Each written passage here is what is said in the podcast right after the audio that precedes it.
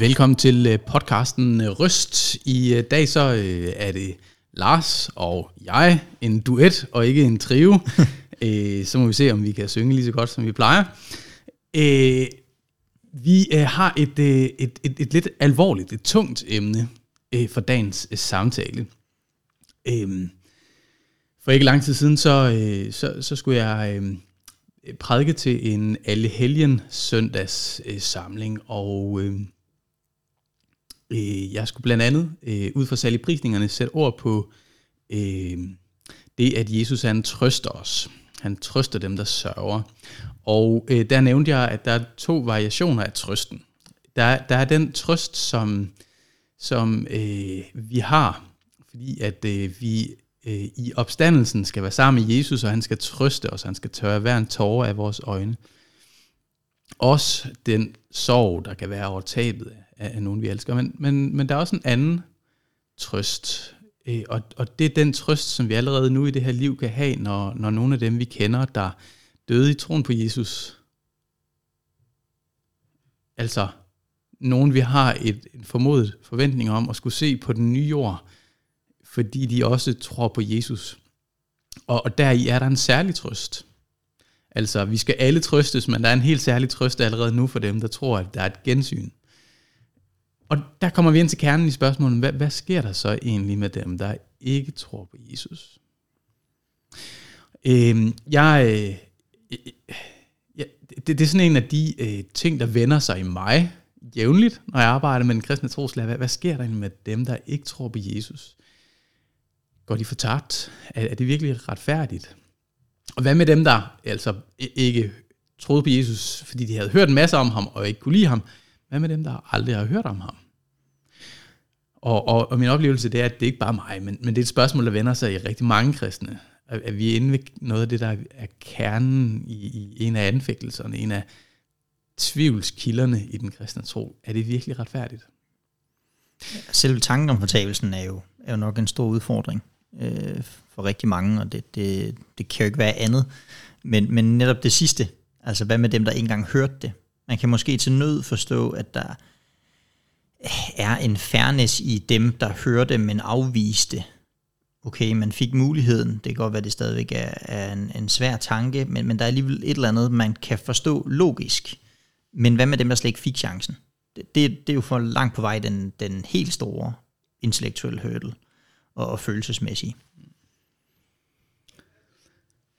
Og det emne skal vi prøve lidt at dykke lidt ned i. Jeg tænker, vi skal prøve at starte lidt med at afsøge, hvad er de forskellige svar, der gives på det spørgsmål. Så skal vi prøve at arbejde lidt med nogle af de bibeltekster, der er i spil, og som er vigtige at prøve at få styr på. Og så tænker jeg, at vi prøver at se, om vi kan nå at lande lidt til sidst i sådan lidt, hvordan så leve med det her spørgsmål. Altså over for sig selv og over for dem, vi er sat i blandt. Så for det første, hvad er positionerne? Altså, hvad er de forskellige holdninger? Men så for et par år siden, der fik jeg en opgave. Jeg skulle skrive en lille artikel om en forståelse af 1. Peters brev, kapitel 3, som... den vender vi tilbage til senere, men en tekst, som af mange bliver brugt som et argument for, at der er omvendelse efter døden, og dem, der ikke har hørt om Jesus, de bliver frelst. Og der fandt jeg en spændende teolog, der sagde, at der dybest set er fire positioner. Der er hård eksklusivisme, altså den, der tror på Jesus, bliver frelst. Så findes der hård inklusivisme, som dybest set er en tro på, at alle bliver frelst. Og så er der to mellempositioner, og spørgsmålet om det er to, eller om det er en. Nemlig den bløde eksklusivisme og den bløde inklusivisme, altså hvor vægten måske er mere på, er det primært dem, der tror på Jesus, og så nogen, der bliver frelst? Eller er vægten på, at de fleste bliver frelst, og nogle få går fortabt? En blød inklusivist kunne argumentere for, at de fleste mennesker bliver frelst, men nogen...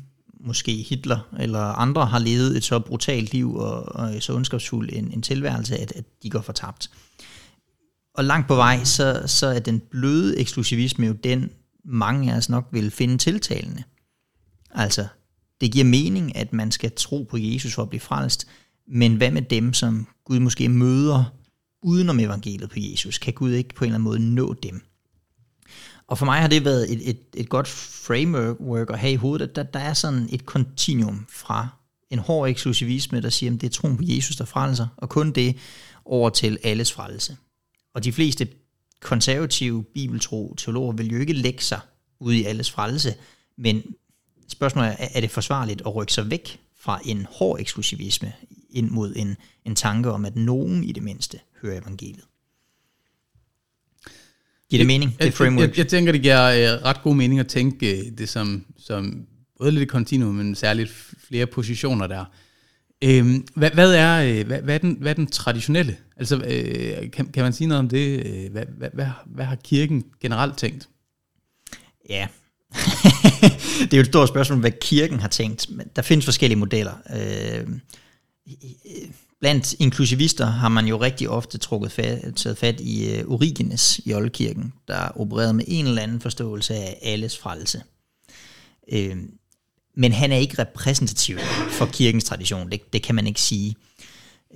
Blandt andet bliver han kætterdømt på et kirkemøde i oldkirken, og hans position, altså alles frelse, bliver bortdømt. Den formulering, som var udbredt i store dele af kirken, det var extra ecclesiam nulla salus. Altså og nu skal jeg lige flashe mit latin her. Ja, også. Du kan altså, det. Extra ecclesiam uden for kirken, nullus salvus, ingen frelse. Ingen frelse. Ja. Og den formulering er nogen er blevet misforstået, og den blev også brugt sådan i den katolske kirke, blandt andet på reformationstiden, at uden for den katolske kirke, uden for pavens magt, der gik man fortabt. Men i oldkirken var det egentlig ikke det, der lå i det. Tanken er, at kirken afgrænses af evangeliet. Kirken afgrænses af troen på Jesus, og enhver, der tror på Jesus, er en del af kirken. Men uden for kirken, i den forstand, uden for troen på Jesus, er der ikke frelse. Og det er ikke det samme som at sige, at det kræver organisatorisk medlemskab. Men det indebærer et kendskab til troen på Jesus. Det var i hundredvis af år standardmåden at tale om det her på. Jeg læste en spændende artikel af en engelsk teolog, der hedder Richard Bauckham, på et tidspunkt, der handlede om alles frelse. Og han skriver, at det er først omkring 1700-1800-tallet, slutningen af 1700-tallet, starten af 1800-tallet, at den her position ikke længere er standardforståelsen i kirken. Så det er de sidste 200-300 år, at kontinuumet, så at sige, er blevet skabt i kirken. Det er der, det har fået bred Hvis man kunne ringe til Thomas Aquinas og Augustin og Martin Luther og Calvin og hvad de ellers hedder igennem kirkens historie og spurgte dem, hvad er svaret, så vil de ligge i en forståelse af det her. Uden for troen på Jesus er der ikke frelse. Nej, og troen på Jesus, den kommer af, at man hører forkyndelsen og modtager dåb og nadver, sakramenterne, det vi kalder nådemidlerne. Og nej, jeg tror du ret i, at den i oldkirken ikke forstod som medlemskab, altså at det var papiret, der gjorde forskellen, men pointen, at måden troen på Jesus kommer i dit hjerte og opretholdes i dit hjerte, det er ved, at du kommer i forsamlingen af de kristne, hvor Jesus forkyndes, og du får ham rakt søndag efter søndag. Og så har man jo haft nogle nuanceringer og nogle kvalificeringer af det, altså at når det for eksempel drejer sig om dåb, mange har sagt, hvad hvis man ikke nåede at døbe et menneske, eller ikke tog imod det, som man sagt, jamen altså, Gud har bundet os til nådens midler, men han har ikke bundet sig selv. Den skubber vi lige en lille smule. Den skubber vi lige til slutningen. Ja. Fordi nu skal vi så prøve tilbage, hvad er det for nogle tekster, der på en særlig måde er i spil? Hvad er, altså, hvis vi skal prøve at spørge en eksklusivist, en der vil fastholde, at der ikke er frelse ved, altså på anden vis en tro på Jesus, hvor skal vi så kigge henad? Altså der er to ting, jeg vil påpege. Det ene er, der er rigtig, rigtig mange tekster, som er tydelige og klare. Og det er der, vi starter. Altså der er en grundtanke. Og så forholder vi os til de tekster, der kan forstås på en lidt anderledes måde til slut. Men de tydelige tekster, der synes jeg jo, et af de vers, som også er meget elsket og afholdt, det er jo Apostlenes Gerninger, kapitel 4. Og Peter, han forkynder for en forsamling, og så, eller det er Peter og Johannes, der forkynder for det jødiske råd, og så siger de i vers 12, i kapitel 4 i Apostlenes Gerninger, at der ikke er frelse i nogen anden, ja, der er ikke givet mennesker noget andet navn under himlen, som de kan blive frelst ved. og det er så Jesu navn, de tænker på. Det er jo en forkyndelse af evangeliet. Det er et navn, det er kendskabet til Jesus, hvem han er, der frelser. Ja, der står så ikke noget om, hvad med dem, der ikke har hørt om det. Det står der ikke noget om, men den logiske konsekvens af det her, det er jo, hvis der er frelse i Jesu navn, må det jo betyde det modsatte. Mm. Ja. I Romerbrevet kapitel 10, der lyder den også, der er ingen forskel på jøder og grækere, alle har den samme herre, rig nok for alle, som påkalder ham. For enhver, som påkalder herrens navn, skal frelses. Det giver reelt plads til noget inklusivitet. Altså, der står ikke noget om, at man ikke skal frelses, hvis ikke man påkalder herrens navn. Bare at alle, der påkalder herrens navn, skal frelses. Men så kommer den lige kort efter. Troen kommer altså det, der høres, og det, der høres, kommer i kraft af Kristi ord. Altså, den tro, der frelser, det er den tro, der opstår i hjerterne, når vi hører om Jesus, og hører, hvad han har sagt og lovet os, hvad han har gjort for os. Og dermed så er der et eller andet budskab om Kristus, der skal forkyndes, for at hjerterne kan få troen, den tro, der frelser. Og det er jo på en eller anden måde grundstrukturen i Det Nye Testamente. Det er en del af hele grundtanken, når Jesus han kalder apostlene og siger, nu skal I gå ud i alverden og forkynde evangeliet, for at mennesker skal tro på det her og blive frelst. De skal blive mine disciple, de skal tage imod syndernes forladelse. Det ville jo være en mærkelig tanke, hvis man blev frelst, hvis ikke man havde hørt evangeliet. Jeg hørte det formuleret sådan på et tidspunkt, at hvis det var tilfældet, at man bliver frelst, når man ikke har hørt evangeliet, og at de bliver frelst, så det klogeste apostlene kunne have gjort, da de modtager Helligånden, det var at gå ind og lukke døren, og så blive der, så sørge for evangeliet uddøde. Men det er jo ikke det, der er grundtanken hos apostlene, det er, at vi er nødt til at forkynde det her, for det er det eneste, der er frelse i. Så kommer der et spørgsmål, fordi hvis vi kigger i Jonas' bog i Det Gamle Testamente, så er Jonas jo lidt en sjov fisk, for lige at blive lidt i den har du tænkt meget over. Ja, det har jeg nemlig. Ja. Fordi Jonas, han nægter jo at gå til Nineve, hvor Gud kalder ham til at gå og forkynde dom til omvendelse. Men Jonas vil ikke. Og hvorfor vil Jonas ikke? Jonas vil ikke, fordi han synes, det er uretfærdigt, at borgerne i Nineve skal frelses. Altså, han kan ikke lide dem. De er Israels fjender, de har været brutale i det rige imod Israel. Massakrer på den store skala. Han vil derfor ikke. Han vil ikke have, at de skal møde det budskab, som kan frelse dem. Derfor vil han ikke gå. Vi kan jo have den lidt modsatte tilgang end Jonas, hvor vi tænker, det er da uretfærdigt, at de ikke skal frelses. Og det skal vi lige prøve at forfølge lidt, fordi hvad er det egentlig, der er Det Nye Testamentets svar på, hvorfor det er retfærdigt, at der er nogen, der skal dømmes? Altså, hvorfor er det, der er nogen, der skal gå fortabt, fordi de ikke har hørt om Jesus og taget imod Jesus? Hvorfor er det overhovedet fair i første omgang? Der tænker du vel på Romerne 1-3 som sådan en basistekst i forståelsen af det. Det er i hvert fald det, når du spørger på den måde, så det er den tekst, jeg går til i hovedet. Romerbrevet er jo... Man skulle næsten tro, vi har været gift i lang tid, Lars. I hvert fald læst teologi og tæsket igennem de samme tekster og bøger. Romerbrevet er jo på mange måder en nærmest mini-troslærer. Det er jo ikke en troslærer, det er et brev, men samtidig så er det nok det tætteste, vi kommer på en troslærer i Det Nye Testamente. Og det hele kredser jo om, hvem kan frelses, hvad er evangeliet? Hvad er det, vi tror på som kristne? Og der er det jo interessant at se, hvordan Paulus han bygger det op, for han tager netop udgangspunkt i hedningen og jødens situation. Paulus forkynder evangeliet i Romerriget, der er to grupper, sådan groft sagt. Hedningerne, der ikke sådan kender Det Gamle Testamente, lad os tage fat i Jonas, og så er der, eller Nineves indbyggere, og så er der jøderne, der kender Det Gamle Testamente, apropos Jonas. Og så går Paulus i gang med at udfolde, hvad er deres situation? Hvordan forholder de sig til Gud? Og den grundlæggende tanke i Romerbrevet, det er, alle mennesker kender Gud, for Gud har åbenbaret sig.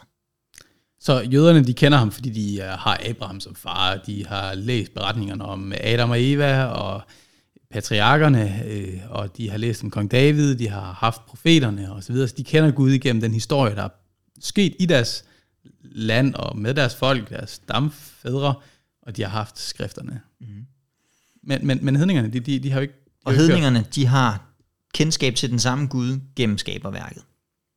Og det kan man godt, når man sådan lige hører det, så simpelthen det, samme kendskab. Men ikke desto mindre, så er det jo det, Paulus skriver, når han i vers 19 og 20 i Romerne 1 skriver, at det, man kan vide om Gud, ligger nemlig åbent for dem.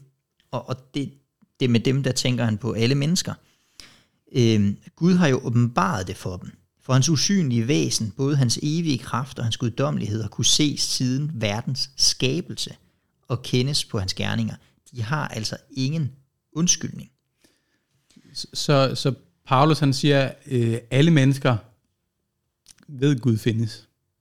Ja. Alle mennesker har en idé om, at der findes en Gud, som er evig, som har en guddommelig kraft, og som de på en eller anden måde står til regnskab overfor. Mm. Og der tror jeg, det er vigtigt at kvalificere det, fordi det første, jeg tænker på, når jeg hører dig gengive, hvad Paulus skriver, det er jo, hvad med alle ateisterne? Hvad med alle agnostikerne? Alle dem, som ikke... uanset hvor meget man prikker og bruger dem i maven, så siger de, Gud findes ikke. Lyver de? Ja, det er jo næsten, lyver de? Og der tror jeg, det vigtige her, det er, det Paulus skriver om, er jo ikke et psykologisk kendskab. Det er ikke en åbenbaring, de nødvendigvis er bevidste om. Men der taler man en åndelig virkelighed. At de i deres sjæl på en eller anden måde har et kendskab til, at Gud eksisterer, også selvom det ikke er en psykologisk bevidst tanke. Og det kan jo godt lyde voldsomt provokerende, særligt hvis man er ateist, så tænker man, det er da godt nok provokerende, at jeg får at vide, at jeg faktisk kender Gud. Men et eller andet sted, så er der nogle tegn på det gudskendskab. En klassisk tilgang til det her, som C.S. Lewis for eksempel bruger, det er, at han henviser til moral. Og siger, moral er et udtryk for det her gudskendskab, at det er en ordnet virkelighed, en ordnet verden, hvor der er forskel på godt og ondt. Det vidner om kendskabet til Gud. At vi kan undersøge skaberværket, at vi kan blive betaget af, hvor smukt det er, det vidner om kendskabet til en Gud. Altså de her små ledetråde, som psykologisk er på overfladen, som man kan være bevidst om i større eller mindre grad, vidner om den her åndelige dybde, det åndelige kendskab. Jeg tror, det er den katolske teolog Chesterton, der på et tidspunkt har sagt noget i stil med, at det værste, der kan ske for en ateist, det er at være taknemmelig. Ja, for hvem retter man den taknemmelighed mod? Ja, altså ja. Når du står og ser noget smukt, noget herligt, det nyfødte barn i hænderne, den flotte solnedgang, kærlighed, hvad ved jeg, du erfarer noget, der sprænger livet, og hjertet instinktivt fyldes af en taknemmelighed. Mm. Hvem er det, jeg skylder den? Og der er der jo et eller andet, altså selv i et så gennemgående sekulariseret samfund som det danske, der er der jo alligevel rigtig mange, der har en eller anden spirituel praksis. Altså hvis man laver en spørgeskemaundersøgelse, så vil op mod 50% af den danske befolkning jo krydse af, at de tror ikke på Gud som en personlig Gud. Men en meget stor del af den næste befolkning, så har de vel krydset af og siger, men vi tror på noget større, vi tror på noget guddommeligt, vi tror på noget spirituelt, et eller andet sted at rette sin taknemmelighed og sin en grundfølelse mod. Men er det fair? Altså en ting er, at det her det er Paulus pointe, men hvorfor er det så fair, at de skal dømmes? Altså er det et tilstrækkeligt grundlag? Altså et eller andet sted, så er det jo et svært spørgsmål at svare på, tænker jeg, om det er fair. Og det er det jo først og fremmest, fordi spørgsmålet er forkert stillet. Kan du følge mig? Altså vi stiller spørgsmålet forkert, altså vi stiller det og spørger, jamen, er det fair? Og hele den bibelske grundtanke, det er jo fair over for hvem? Ja, med det spørgsmål, så sætter jeg Gud på anklagebænken. Ja. Det er ham, jeg anklager. Og hele Paulus pointe, det er at starte med Gud, og på en eller anden måde sætte mennesker på anklagebænken. Mm.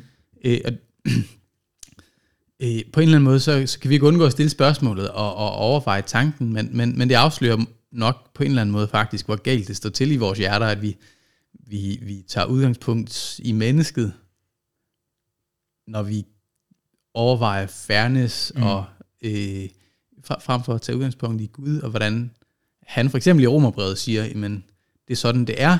Altså, at mennesket har en tilstrækkelig kendskab til Gud, til at det er fair, at de dømmes. selvom vi kunne synes, at der var noget andet. Altså. Og hvis man skal vende den helt om, det der er fair, er jo, at Gud dømmer. Det er jo retfærdigheden, at Gud dømmer det onde. Det er jo frelsen, der er mysteriet. Det er det, at nogen ikke bliver dømt. Det er jo det spørgsmål, Paulus på en eller anden måde jager efter. Det er jo at finde ud af, jamen, alle burde gå fortabt. Hvorfor undtages nogen fra fortabelsen? Og der kommer man jo ind på evangeliet. Kapitel 3 er nemlig Paulus, der altså viser, hvorfor Gud er ikke forsvaret. Han skal ikke forsvares, men forklarer, hvorfor Gud er retfærdig, når han retfærdiggør synderen. Altså, når den, som med sit liv har levet i oprør mod Gud, ikke har æret Gud, ikke har elsket Gud, ikke har frygtet Gud, ligesom han burde, så for Jesus skyld kan frelses. Hvorfor er det fair? Og det er jo Paulus kapitel 3. Hvis man skal sætte den lidt på spidsen, så handler retfærdiggørelsen, når han kommer frem til den kapitel 3 og 4, det handler ikke så meget om din retfærdiggørelse, eller min retfærdiggørelse. Den sat på spidsen, så handler den om min og Guds.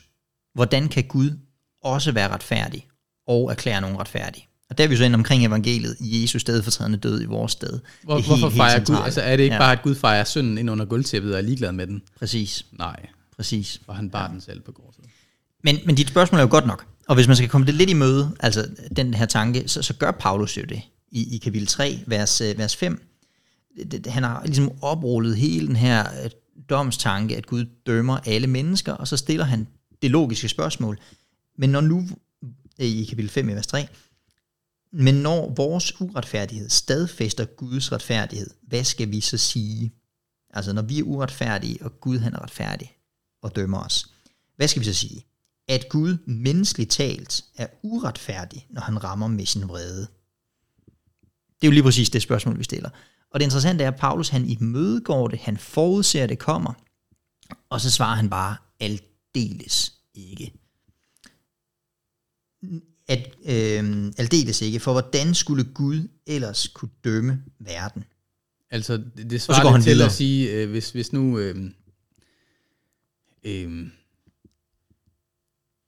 hvis nu... Jeg fik en p-bøde den anden dag. Det er lidt træls. Det er jeg stadigvæk lidt bitter over. Jeg fik en p-bøde. P-bøden, det er på en eller anden måde... Altså, det er en måde at stadfæste på, at det, jeg havde gjort, det var forkert. Jeg overtrådte parkeringsreglerne, og jeg fik bøden. Og ved min handling, så viser jeg så, at den her regel, den er... Altså, nu kan vi så synes, at parkeringsregler de er lidt tåbelige. Eller ubrugelige, trælse, frustrerende. Men lad os så tage morderen. Ved mordet, så viser det sig, at Guds lov om, at vi ikke må slå ihjel, er god.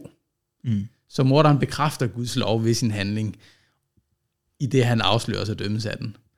Og så er det Paulus siger, men hvis det så er Gud den vej igennem, at hans lov vises som god, er han så ikke uretfærdig, når han så bagefter anklager og dømmer den her person, der lige har æret Gud, måske ikke med sin vilje, men så imod sin vilje, så siger han, nej, hvordan skulle loven ellers kunne fungere? Mm. Det er bare udgangspunktet. Gud har en lov. Når vi overtræder den, viser vi, at loven var god, at vi er rådne og under Guds dom. Og Gud, han er godheden. Han er garanten for... Han er garanten for moral, godhed og kærlighed. Og derfor må han med nødvendighed dømme. Og et eller andet sted, så er det der, Paulus bare slutter den. Ja. Sådan er det. Det er den øverste magt i universet, skaberen, ham vi alle sammen står til ansvar overfor. Vi kan ikke anklage ham for noget. Så det vi lige har snakket om, det er, at Paulus han mener, at alle mennesker har nok kendskab til Gud, hans eksistens og hans moral, altså etikken, til at de kan dømmes og stå under Guds dom, når vi lever, som vi gør, uanset om vi så bevidst kender Gud, eller om vi har fornægtet eller undertrykt det. Og det bruger han som springbræt til at forklare, hvorfor det var afgørende, at Jesus kom ind i verden og døde for os, for at Gud han kunne frelse. Men hvis man skal have fat i en ekstra tekst, i forhold til det, vi taler om nu her, hvad med dem, der aldrig har hørt? Altså det her, vi har været inde på, det er det grundlæggende framework. Det er den måde, Paulus præsenterer det på, tænker på. Men han tager faktisk også fat i lige præcis det spørgsmål, hvad der sker med dem, der slet ikke havde kendskab til det gamle testamente, kendskab til Guds åbenbaring i kapitel 2, vers 12 og fremefter, hvor han skriver, at de, som har syndet uden loven, vil også gå fortabt uden loven, og de, som har syndet under loven, altså jøderne, vil blive dømt efter loven. Og hvor han går ned i vers 14 og 15 og siger, at dem, der ikke har loven, altså den gamle testamentlige lov, de er deres egen lov. De viser, at de har den gerning, som loven kræver, skrevet i deres hjerte, og deres samvittighed optræder som vidne, og deres tanker anklager eller forsvarer hinanden på den dag, da Gud dømmer det, som skjuler sig i mennesker. Altså sagt på en anden måde, alle mennesker har et kendskab til Gud, og alle mennesker har faktisk også Guds lov i deres hjerte, fordi de har en samvittighed. Og på dommens dag, så vil Gud henvise til den samvittighed, og det vil være en dom for dem. Så uanset om de havde det gamle testamente og de 10 bud, eller for den sags skyld det nye testamente, så er der dom, altså så er der grundlag nok for at dømme. Mm. Ja. Og det er jo på en eller anden måde den logiske tankerække her. Det er, okay, han skriver om loven, han skriver om det gamle testamente, men loven, det gamle testamente er jo også det, der viser til Jesus. Det er kendskabet til Gud i den direkte åbenbaring. Mm. Det kendskab, de har i samvittigheden, i deres hjerte, den almene åbenbaring i skaberværket, det er nok. Hvad, hvis vi nu så prøver at stille spørgsmål, hvad er det så for nogle tekster, der bliver trukket frem, hvis man på en eller anden måde gerne vil argumentere for, at mennesker, der ikke kender Jesus, kan blive frelst? Det første vil, tænker jeg, når jeg har læst noget litteratur, der argumenterer for det, det er egentlig ikke tekster. Hvis jeg skal være lidt rigtig meget af det handler jo om det, teksterne ikke siger. Altså alle de tekster, vi har været inde omkring, der vil en af grundargumenterne være, jamen det er konsekvensmageri. Du trækker bare den nødvendige konsekvens, eller den tilsyneladende nødvendige konsekvens af nogle vers. Men der bliver jo ikke skrevet direkte. Alle, der aldrig har hørt om Jesus, går fortabt noget sted. Jeg køber ikke argumentet. Jeg mener ikke, det er godt. men det er første step for mig at se, for rigtig mange, at man begynder at så tvivl om klarheden i nogle af de vers, vi har inde omkring. Og så er der nogle konkrete tekster. Og der kom vi ikke til at nævne den i begyndelsen. 1. Peter 3 havde vi den ikke lige op at vende. Det er jeg ikke sikker på. Det er du ikke sikker på. Men 1. Peter 3. Jo, jeg nævnte det. Jeg sagde, at jeg havde læst en artikel i forbindelse med, at jeg skulle skrive noget om 1. Peter brev, kapitel 3. Jeg hører ikke altid efter, når du siger noget. Nej, og det er heller ikke så godt, jeg siger det, for nu lyder det som om, jeg ved rigtig meget om teksten, og det gør jeg egentlig ikke. Jeg har bare skrevet en lille bitte smule om det.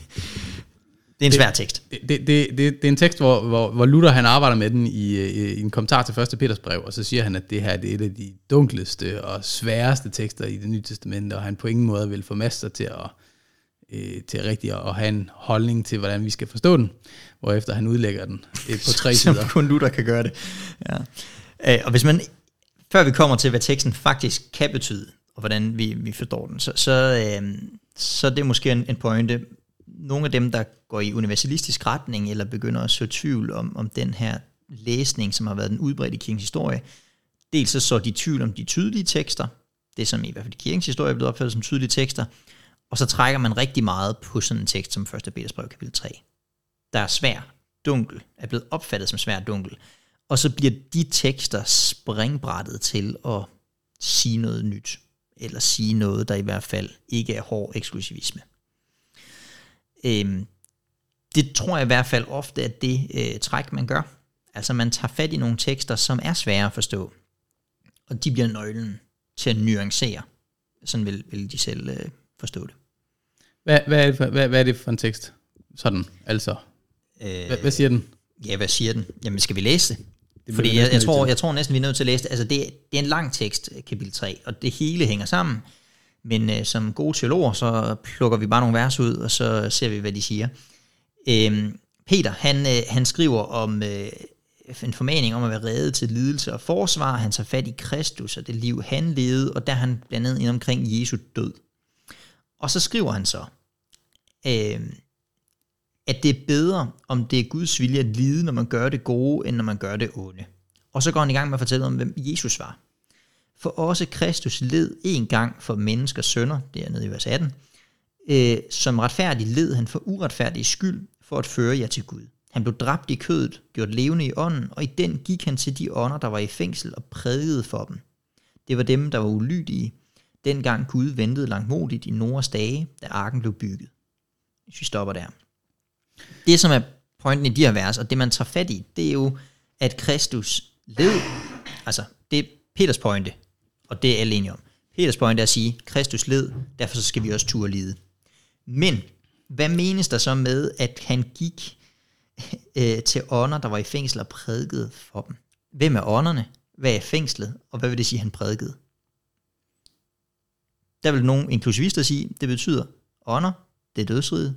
Han gik til dem, det vil sige, at han i åndelig forstand, enten hele tiden kontinuerligt, eller i hvert fald efter sin død og opstandelse, gik til dem, og så prædikede han evangeliet. Og derfor så har alle muligheden for at omvende sig efter døden.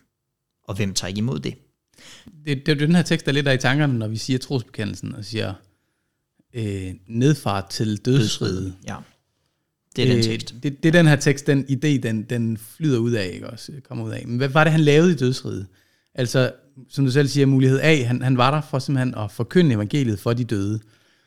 Enten for dem, der var døde inden hans død, eller på en eller anden måde, at så et hvert menneske, der dør, vil møde Kristus der går og forkynder til omvendelse. Og det er jo den idé, alle, både inklusivisterne, tager fat i, men også de bløde inklusivister, men også, hvis man nu tager fat i nogen, som måske tænker sådan i vores sammenhæng, i konservativ sammenhæng, hvor man opererer med en blød eksklusivisme, at i hvert fald nogen får muligheden. Og der er noget attraktivt i ideen, om at Kristus han står der, og der er en second chance, vi elsker second chances, ikke også? Altså, men hvorfor er det lidt en problematisk tolkning? Hvorfor er det, den ikke rigtig holder vand? Altså hvis jeg skal tage fat i det første, der slår mig her, det er, at Peter skriver om nogle bestemte, altså de ånder, der var i fængsel og prædikede for dem, det var dem, hvem dem, altså dem, det er de ånder, der var i fængsel, som var ulydige, dengang Gud ventede langmodigt i Noas dage, da arken blev bygget. Altså før vi rigtig er kommet i gang med noget som helst af det sådan større framework, så det Peter skriver om, det er nogen, der levede på Noas dage. Så det handler altså ikke om alle mennesker, det handler om nogen på Noas dage. Så er spørgsmålet så, hvad er det, Kristus forkynder for dem på Noas dage? Men man kan ikke bruge teksten for mig at se legitimt til at sige, at der er omvendelse efter døden for mennesker i almindelighed. For det er simpelthen ikke, det er simpelthen ikke det, Peter skriver om.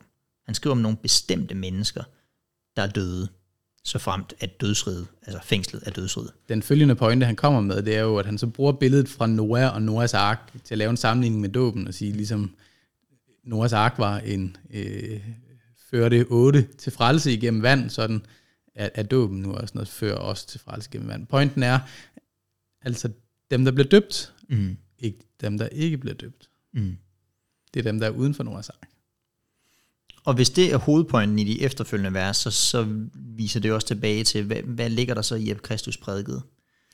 Og der er der jo en mulighed for, at når han prædikede, hvad er det for et budskab, han prædiker?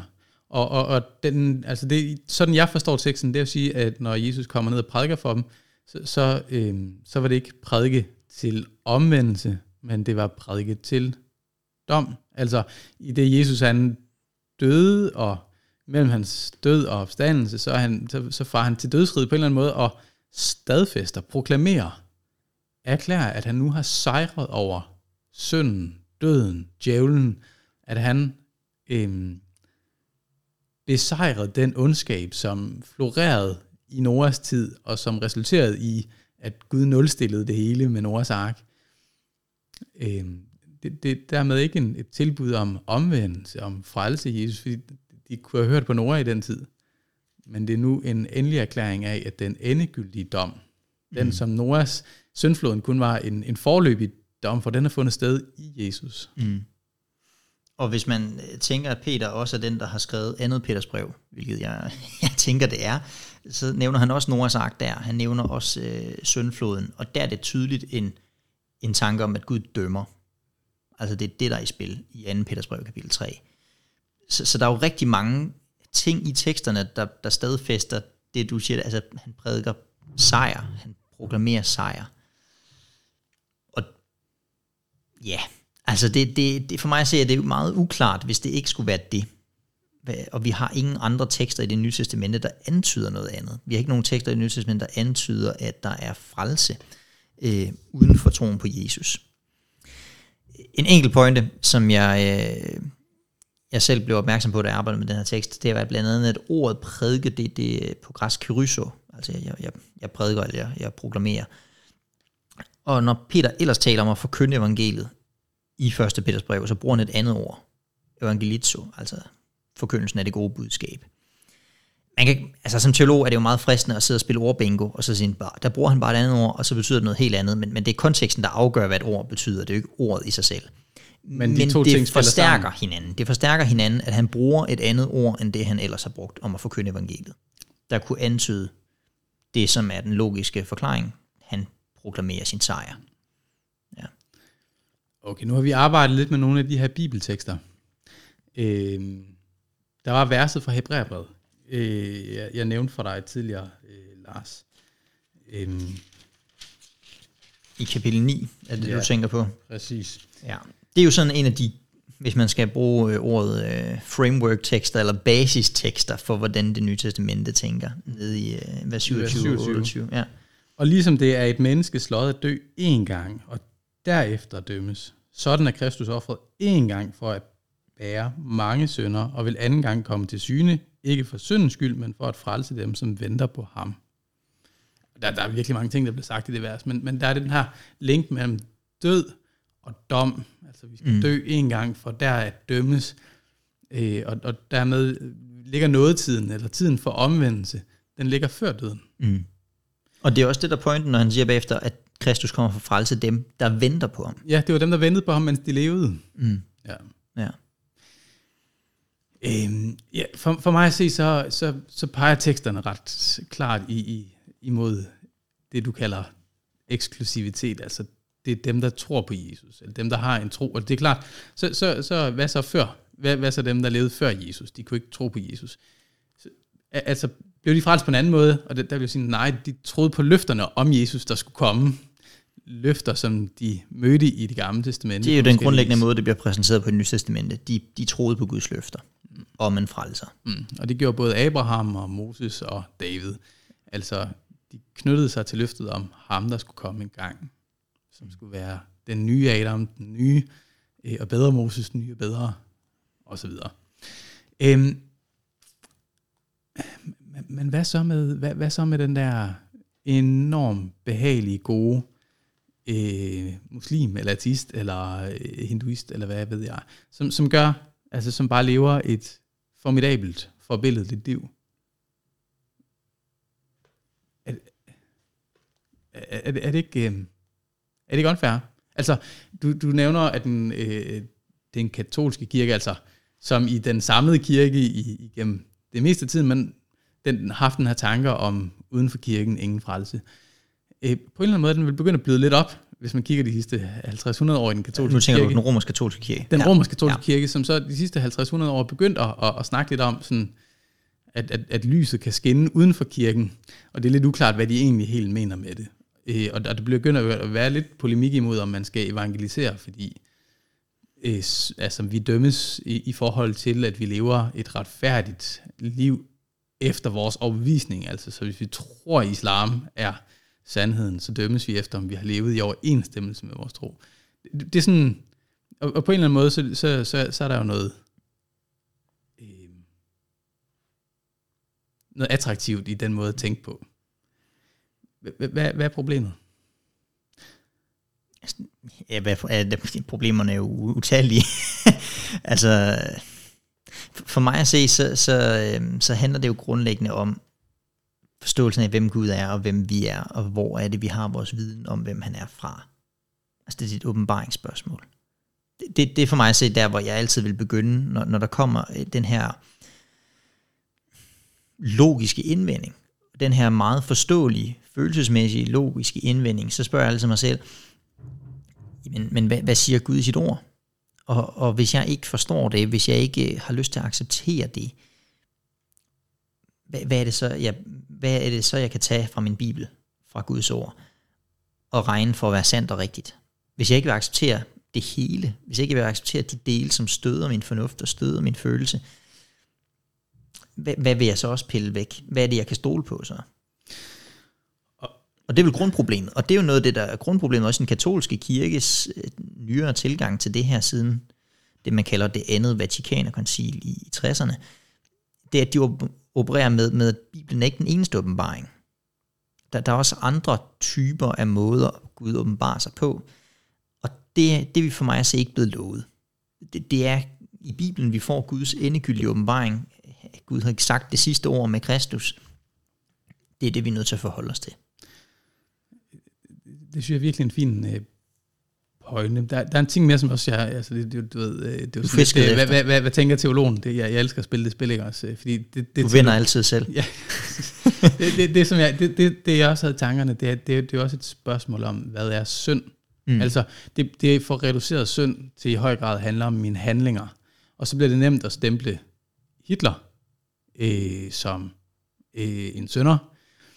Men det kan blive svært lidt at stemple den person, som emmer af godhed på forskellige vis mellemmenneskeligt, som en synder.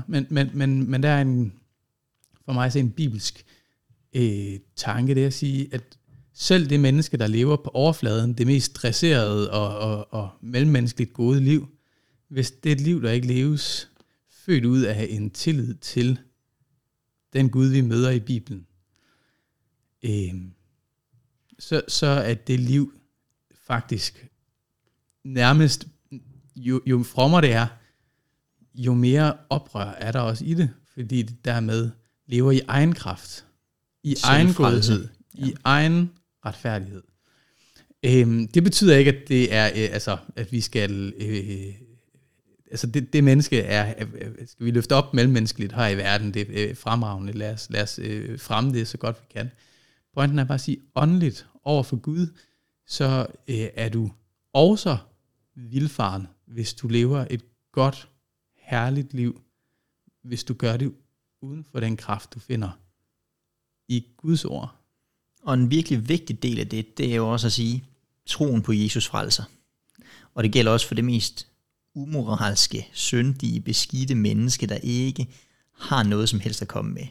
Der frelser troen på Jesus. Røveren på korset. Røveren på korset. Når ikke at gøre noget, når ikke at bidrage. Man får i sit hjerte tillid til, at ham, der hænger der på det midterste kors, det er ham, der er mit håb, og ham alene. Og det er der en befrielse i. Det gælder for et hvert menneske, at der er mulighed for frelse. Det er ikke din moral. Og den modsatte konsekvens er jo, netop som du peger på, hvis ikke der var frelse for enhver i troen på Jesus, hvis det pludselig var et lidt andet kriterium, for eksempel det moralske, så er det jo gerningsretfærdighed, der dybest set frelser et menneske. Og hvad sker der så med den, der tror på Jesus? Er det så også bare troen på Jesus, der frelser, eller skal der faktisk også en god moral til? Og den pointe, du trak frem tidligere, hvorfor skulle Jesus overhovedet dø? Hvis frelse var muligt uden for Jesus, hvorfor skal evangeliet forkyndes? Det er vel bedre, at vi forkynder loven, for nu at blive i en terminologi med lov og evangelium. Altså, så skal vi jo gøre folk mere moralske. Så skal de have kravene at vide. Ja. Men det er dybest set ikke det, der frelser. Det er troen på, at Kristus kommer som min frelser. Du har snakket rigtig meget nu, Lars. Ja. Og vi skal lige stille andet, men vi bliver nødt til at prøve at trække den en lille smule ned på det lidt personlige plan. Fordi jeg altså teologisk, så er jeg eksklusivist. Altså, jeg tror ikke, der er frelse i noget andet navn end i Jesu navn, og jeg tror... Det vil komme til udtryk for, at enhver med en almindelig forstand vil have en bekendende tro på Jesus. Det kan komme meget sent. Det kan komme lige før dødsøjeblikket, og dermed være lige fuldt gyldigt, men dermed meget skjult for os andre. Men for et almindeligt menneske, så er der, hvad med børn og lad os sige, multihandicappede? Der er lidt nogle andre ting, der spiller ind, men for det almindelige menneske, så en eller anden bevidst bekendende tro må forventes som, altså, ellers så begynder vi jo at lade folks bekendelse være uærlig. Hvis de vil være ateister, så skal de have lov at være det. Altså. Men hvordan lever vi med den holdning?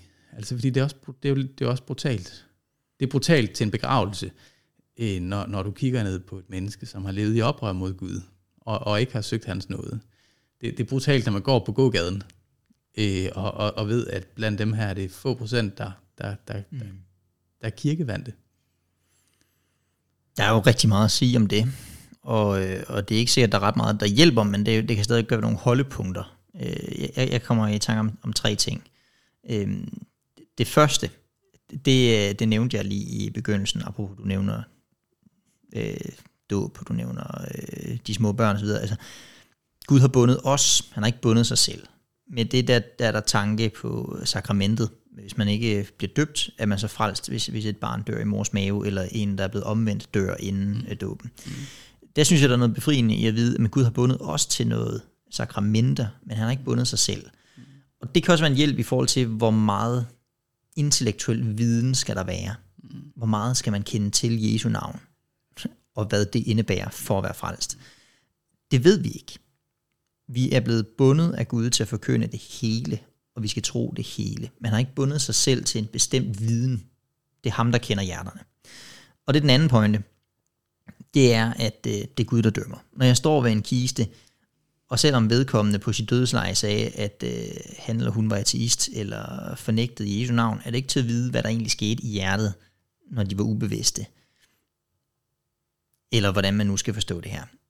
Jeg kan ikke sige på vegne af et andet menneske, jeg ved, det menneske går fortabt. Det mandat har vi ikke. Vi har mandatet, så længe mennesker kan høre det, og sige til dem, du vil gå fortabt uden troen på Jesus. Det mandat har vi. Men vi kan ikke sige det om det enkelte menneske, du går fortabt, hvis du døde nu. Det ved jeg ikke, men jeg har lov til at sige advarslen. Det er mine to første tanker. Jeg har en sidste, men det ved jeg ikke, om det er din, men... C.S. Lewis, han har jo holdt mange interessante ting og sager, og skrevet meget interessant gennem tiden. Han skrev, det begyndte faktisk med en prædiken, inden det blev udgivet på skrift, en tale, lige da 2. verdenskrig går i gang. Jeg ved ikke, om du nogensinde har læst den. How to live in wartime.